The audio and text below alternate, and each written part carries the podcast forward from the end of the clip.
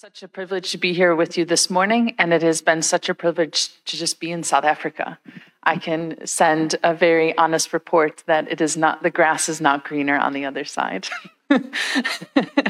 but since I've been in South Africa, um, I speak with a lot more certainty. So when I first came out, I would say, My name is Chloe, but now I can say confidently, My name is Chloe. So, so I am thankful, even though I have my American accent, I, some of my intuition, in, intonation has changed. So that's been really good. Um, but then when I go home, they think I have an accent, and that's really good for fundraising. Because they're like, "Wow, you're really acclimatized." Yeah, yeah. So, so I've, I've, as I said, I've been here 11 years with YWAM Durban, and I am passionate about reconciliation and spiritual formation.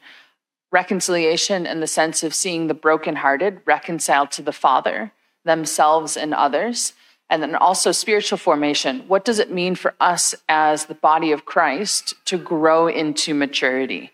And I know that um, I, I personally got to a point in my walk with God where I was like, okay, but what's next? You know? And then it's like, but what does maturity look like after 10, 15 years of following Christ?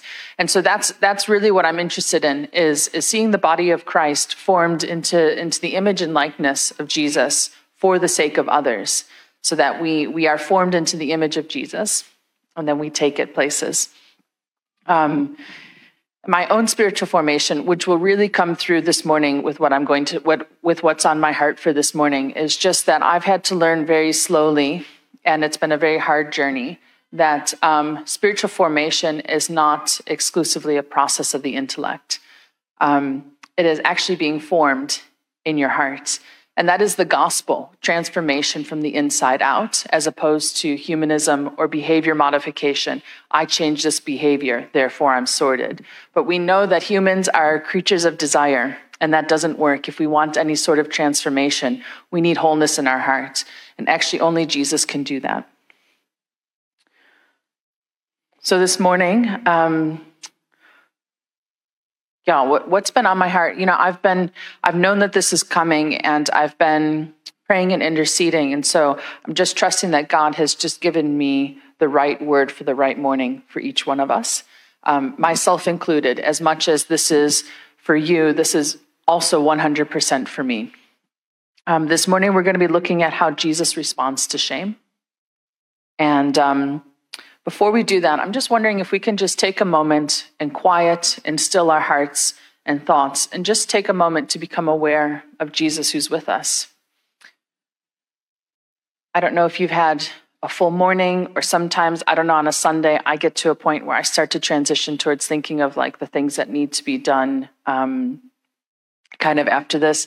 When I grew up in church, I watched my mom during the sermon commonly doing the grocery list, which was going to be picked up after church. so, but you guys are South Africans, so you're a lot less task oriented than, than us Westerners. So well done for that. Um, so it's just helpful sometimes when we enter into God's presence, even though he, He's been here the whole time, just to allow our hearts to become aware of Him and to just understand and know that He, that he is here with us. So, so Jesus, right now, we just choose to still our hearts. We choose to still our thoughts. God, would you help us to focus completely on you? Lord, even the geese are trying to focus, but it's hard for them. Lord, we pray that, um, that you would speak to us this morning. This maybe in your own heart, if you just want to ask Him, Father, would you speak to me this morning? Father, would you speak to me this morning? Father, would you speak to us? Would your word land on soft ground? Would your land, word land on soft soil?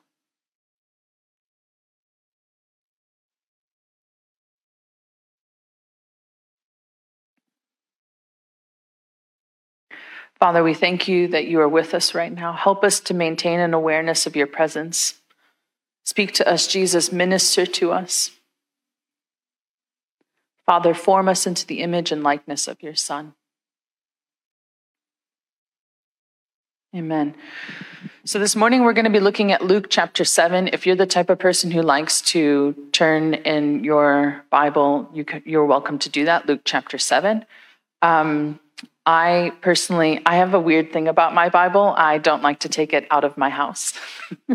so I always use my phone because I have this. Um, when I was in Bible school, there was a ministry of um, for um, homeless people, and the number of people who would go and do this homeless ministry and end up giving their Bibles to homeless people I was like, I can't be that person who takes my Bible out whenever I do anything.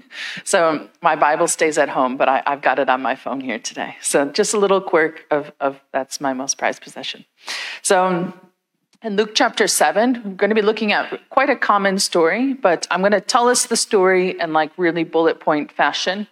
Then I'm going to invite you to think about some reflective things so that when I read it slowly, you can use your imagination, put yourself into the scene, and think about where you will be, you where you would be in that story. Okay?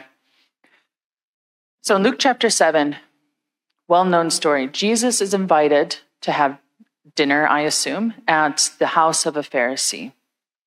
There's a woman in the, in the town nearby who hears that Jesus is dining with this Pharisee. So she runs to this house. She kind of breaks in, I guess you could say. She party crashes and she meets with Jesus. And she begins to weep. And she, her tears wet Jesus' feet. When I think about that, I'm like, my word, this woman must have been dehydrated after this. Because, like, how many tears do you need to, to t- cry that they're dropping off and like washing somebody's feet? And then she wipes his feet with her hair and then anoints his feet with perfume. Now, Simon the Pharisee, who had invited Jesus there, he doesn't say this out loud, but he, said, he thinks this to himself. He thinks, if this man knew who was touching him, if this man were truly a prophet, he would know what sort of woman was touching him and that he, that she is a sinner.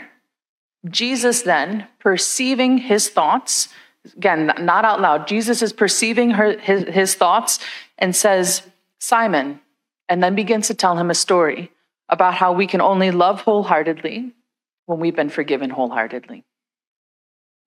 So, as, as we read the scripture, just want to invite you to consider why, why do you think she's weeping? What compelled her to go to, to the Pharisee's house? I think if if I think about this in modern times, I would think this would kind of be like um, a prostitute breaking into Cotswold and interrupting a really big dinner there. Do you know what I mean? Like there's there's a class difference. There, it's it's a huge thing that she's doing that she has done. What compelled her to go to the Pharisee's house? What do you think the Pharisee sees when he looks at her? What do you think Jesus sees when he looks at her?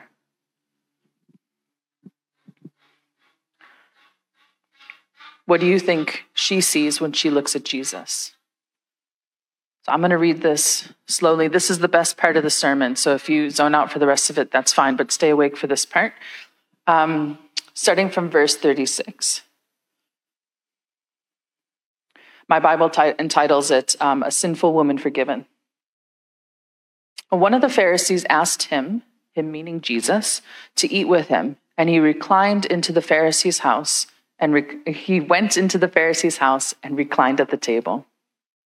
And behold, a woman of the city who was a sinner, sinner here means prostitute. And behold, a woman of the city who was a sinner, when she learned that he was reclining at the table in the Pharisee's house, brought an alabaster flask of ointment and standing behind him at his feet, weeping, she began to wet his feet with her tears and wiped them with the hair of her head and kissed his feet and anointed them with ointment. Now, when the Pharisee who had invited him saw this, he said to himself, If this man were a prophet, he would have known what sort of woman that is touching him, for she is a sinner. And Jesus, answering him, said to him, Simon, I have something to say to you. And he answered, Say it, teacher. A certain money lender had two debtors. One owed 500 denarii and the other 50. When they could not pay, he canceled the debt of both. Which one do you think loved him more? And Simon answered, The one I suppose who, who was canceled for the larger debt. And he said to him, You have judged correctly. Then turning to the woman, he said to Simon, Do you see this woman? Do you see this woman? I entered your house. You gave me no water for, your, for my feet, but she has wet my feet with, the tear, with her tears and wiped them with her hair. You gave me no kiss, but from the time I came in, she has not ceased to kiss my feet. You did not anoint my head with oil, but she anointed my feet with ointment. Therefore, I tell you, her sins, which are many, are forgiven. For she loved much. But he who is forgiven little loves little. And he said to her, Now Jesus is looking at this woman. He says to her, Your sins are forgiven. Then those who were at the table with him began to say among themselves, Who is this that even he forgives sins? And he said to the woman, Your faith has saved you. Go in peace. Such a beautiful story. I just love Jesus' mercy heart, first coming through for the woman, but then also coming through for Simon. Um, I imagine that Simon, being a Pharisee, was much more on the intellect side of things. So Jesus even meets him where he's at by telling him a story to helping him understand what's happening in that moment. If you were in that story, where would you be? Would you be the Pharisee? Would you be somebody just observing, watching? Would you be the sinner, recognizing their need for Jesus?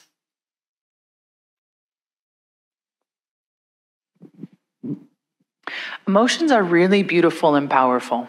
They help us to understand what's going on around us. They help us to perceive. They help us to connect with people, but they also help us to drive and sometimes drive us to act, like they did with this woman in the story.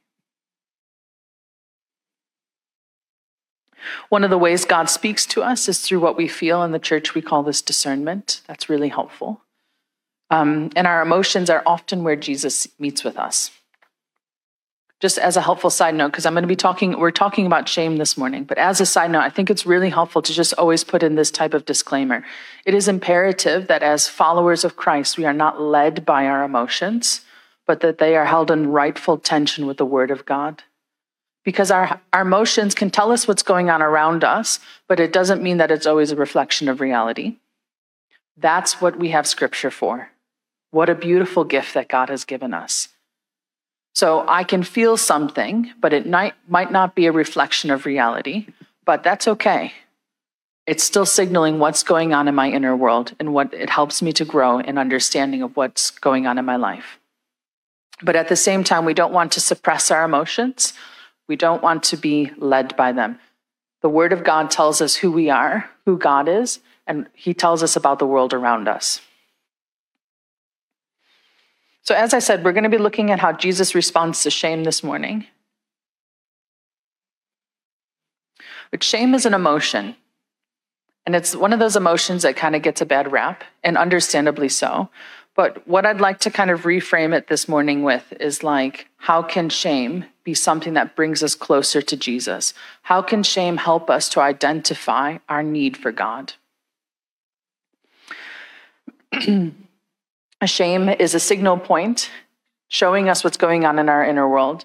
And we, when we allow ourselves to acknowledge that we feel shame, it drives us to either be toxic or it drives us in a good way, a healthy way, to recognize our need for God, our need for others. That is, that is essential as to how God has created us. We have a need for God. And if we don't recognize that, then there's something missing in our Christian discipleship.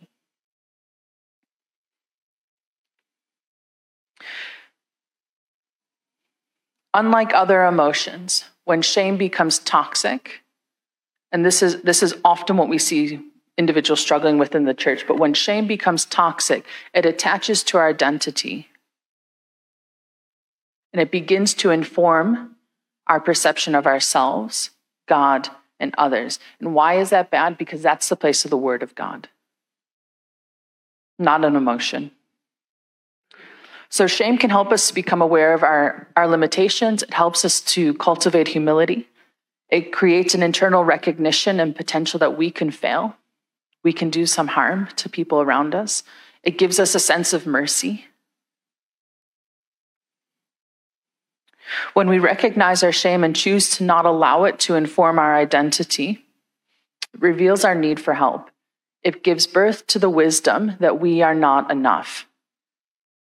Huge language that's being spoken around, especially in my generation, the millennials. We love to say, You're enough. You're enough. No, you're not. And that's the point. Jesus is sufficient. I'm not enough. Jesus is sufficient. Shame helps us to understand our need for God. When we humbly understand and realize that we're not enough, it, it, motivates us to reach out for God. I can't help but wonder if this is what's happening with the story with the woman. When shame becomes toxic, when we let it rule in our lives, it creates self rejection. We equate humility with humiliation. Failure with uselessness and inability becomes worthlessness. When we have toxic shame, we reject our natural call to ask for help.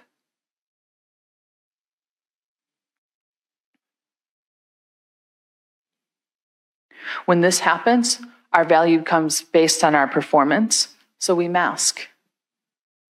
We tell ourselves that if we're vulnerable, we'll be rejected. And we become hard on ourselves, trying to earn everything from love to grace. How we are perceived by others becomes the most important thing about us. Here, here, here's the difference because I, when I when I talk with people about shame, there's there's often the question of like, but what is the difference between guilt and shame? Guilt can be hidden. Toxic shame feels like it's always exposed. Toxic shame is the deep sense that you are unacceptable because something you've done, something done to you, or something associated with you. A lifestyle of shame includes hiding, covering up, self protection, and the most common example that we see of this in the church and in a missions organization is I cannot tell anyone I'm struggling with this sin because they will reject me. They will think less of me. They're not willing, they're not going to be willing to journey with me because my sin is just too great. And so what do we do? We mask, we cover up. If you look at Genesis chapter 2, you have Adam and Eve in the garden, and it says of Adam and Eve in the garden that they were naked and unashamed. Beautiful. Naked and unashamed. Though they were literally and figuratively exposed, they did not feel exposed. They were fully known and did not feel exposed. There was no need for self protection. Doesn't that make you long for paradise? there was no need for self protection. But now you move to Genesis chapter 3. Can't help but wonder how long that lasted. You move to Genesis chapter 3, and you see at the point of the fall that all of a sudden they become ashamed. They become aware that they are uncovered. They feel exposed. When Adam and Eve realize that they are naked, what do they do first? They hide from each other. They sew fig leaves together to cover themselves up. They try to make it right in their own effort. And then they hide from the Father. Those fig leaves are not going to work when there's wind. We just know that. But, you know, God was gracious and provided animal skins for them. um, so the difference is, is, is that embarrassment and guilt will wear away over time. Shame does not. Toxic shame does not. If you think of a moment um, that you feel embarrassed, like I'm just going to give an example. Let, let's say maybe I'm a little bit nervous of my movements right now because I kind of step back. But like if I step back too far, I'm gonna I'm gonna fall on this. But like by Wednesday, I'm just going to be laughing about that. Like it's fine. You know what I mean? It's just an awkward moment. It's a bit embarrassing. Okay. But if there's a shameful moment, I will feel that same exact daunting emotion that I had when it originally happened, if not worse. That is one of the best litmus tests to know if we have toxic shame in our lives. If you think of a situation and you feel the exact same way that you did when it occurred, there is something that has taken root there. And I want to just tell you it's toxic shame.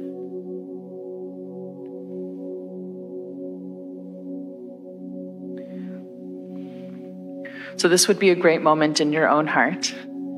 You just wanted to take a second and just ask the Holy Spirit if there's something that He wanted to bring to the surface for you. This isn't a time where we go digging and fishing. We just let the Holy Spirit do His work. Is He going to bring something up to the surface? If He brings something up to the surface, that's great. If He doesn't, it's also great.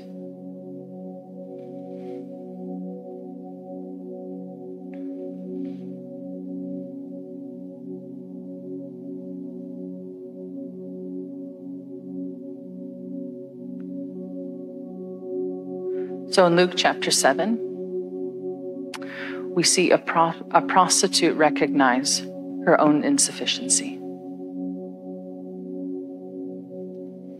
In her shame, she recognizes her need for God. It becomes a tool to become close to Jesus. There are two really beautiful things that we can miss in Scripture just because culturally it doesn't land the same way with us as it did to the, to the original hearers. But the first thing that's really significant here is that she lets down her hair culturally, in that moment, in that cultural moment, a woman would have let down her hair for one of two reasons. One would be as a prostitute to seduce a man. We know that that's not what's happening, okay? And the second would be as a, as a woman on her wedding night, she lets down her hair as a declaration to her husband to say, I am completely yours.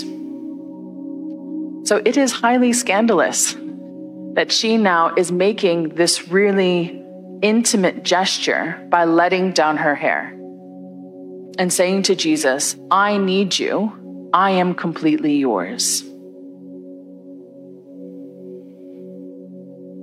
The second is that she anoints his feet with perfume. The word anoint here has a, um, unlike some other words anoint, this one has like a contract uh, connotation to it.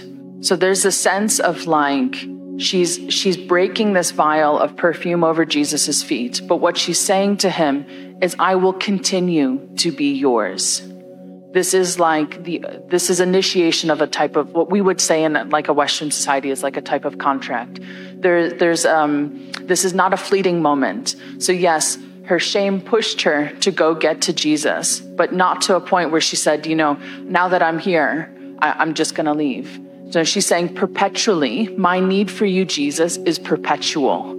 So I am going to break this vial of perfume over your feet because I recognize my need for you is not just now, but I will need you later. I need you consistently in my life.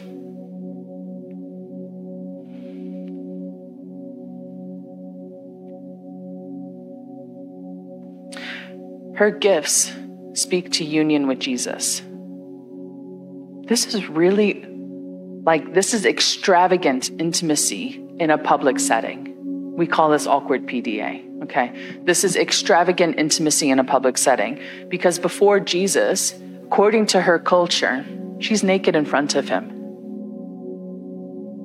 And she's taken that vulnerable risk to do that, arguably at a dinner party.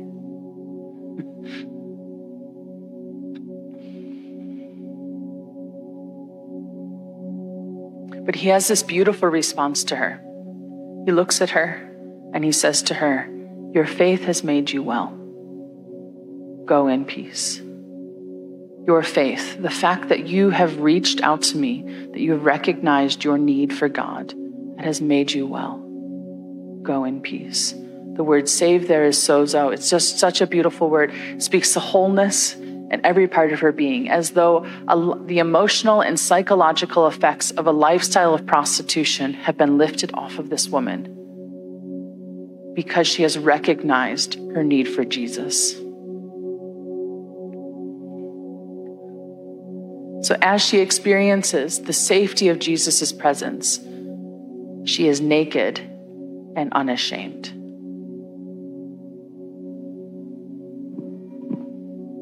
Here's the, here's the great exchange of the cross, which Leslie was talking about beautifully before when we, she led us to the communion table. Here's the great exchange of the cross is that Jesus experiences public shame. He's betrayed, he's stripped naked, and he's hung on the cross. That is a shameful way to die, but he does that so that we don't have to live in toxic shame. Through Jesus, we can live an unashamed lifestyle. We can be unashamed because he because of the work that he has done on the cross. Jesus, would you help us to understand and know with every cell in our being our desperate need for you? That like just our need for God.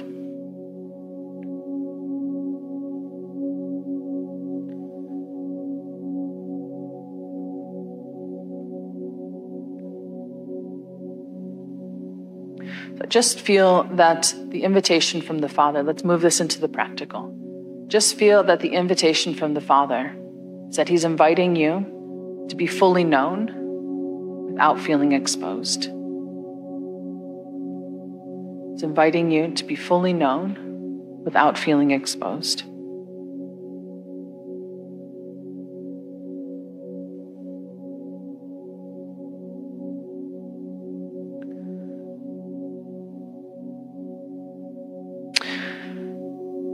Maybe it's been a long time since you've recognized your need for God. Maybe you've done things in your own strength for a long time. I, I know that I am consistently fighting this. This is, this is my personal inner battle. I feel like I'm a highly capable person, so I can just sort myself out and do things. But like Jesus is inviting us to recognize our need for God.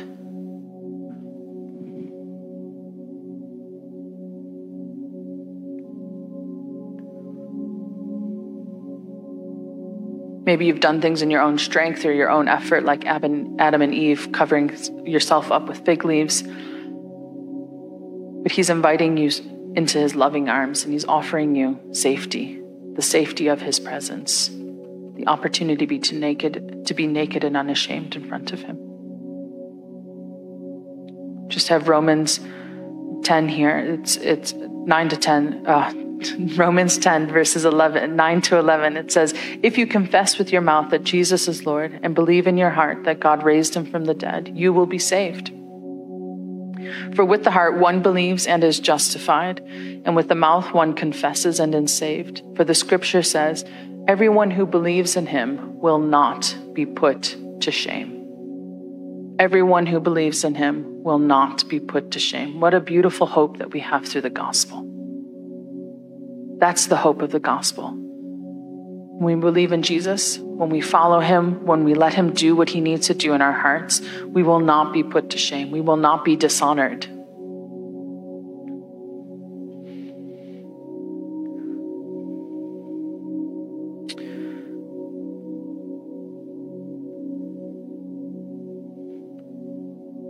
So I don't know if you've been hiding imperfections but I want to encourage you to just take a few moments this morning to bring those imperfections to Jesus. We can only have an authentic encounter with the Father when we bring our authentic selves. Maybe shame has become toxic in your life, causing you to hide, cover up, mask, and perform. He's inviting you to come as you are. Maybe you've been hesitant to acknowledge your need for help. He's inviting you to come and be dependent on Him.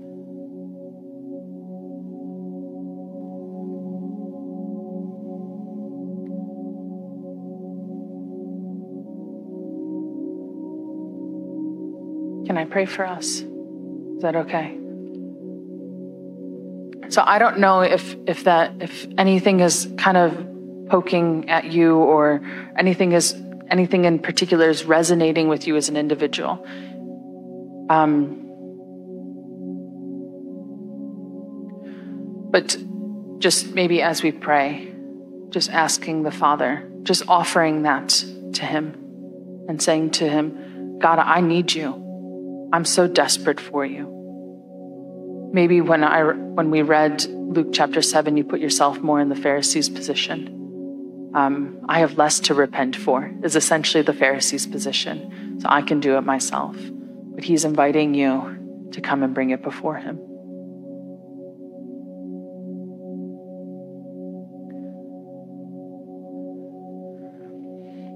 Jesus, we thank you that we are not enough, but that you are. Thank you for the hope that we have in the gospel. Jesus, we thank you for your beauty. We thank you for your truth. Jesus, would you um, give us the grace and the strength to bring ourselves fully before you now, Lord? Lord, help us to experience the safety of your presence. That we would not hide, that we would not mask in front of you, Lord.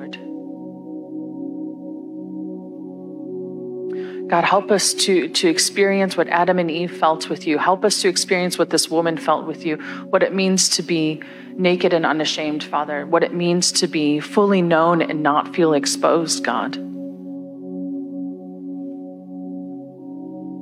God, we invite you to know the depths of our hearts.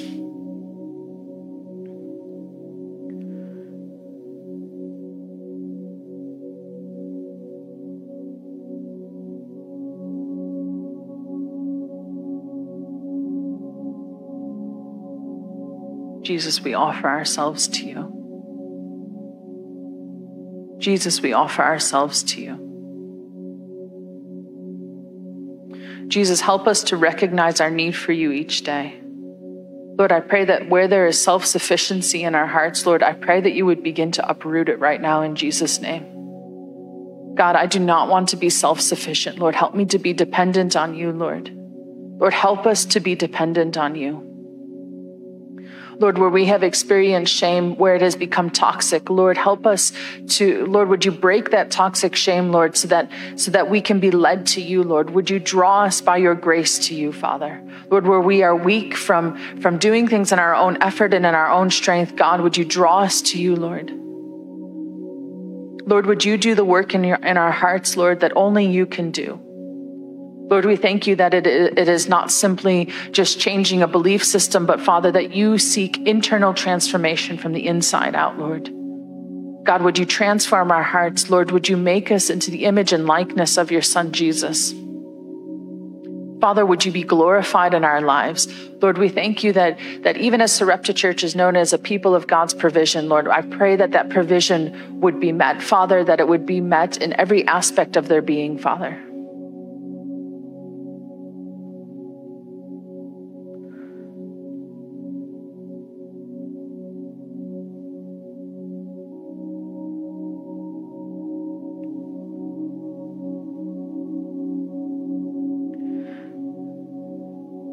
Jesus, would you help us to extravagantly bring ourselves before you?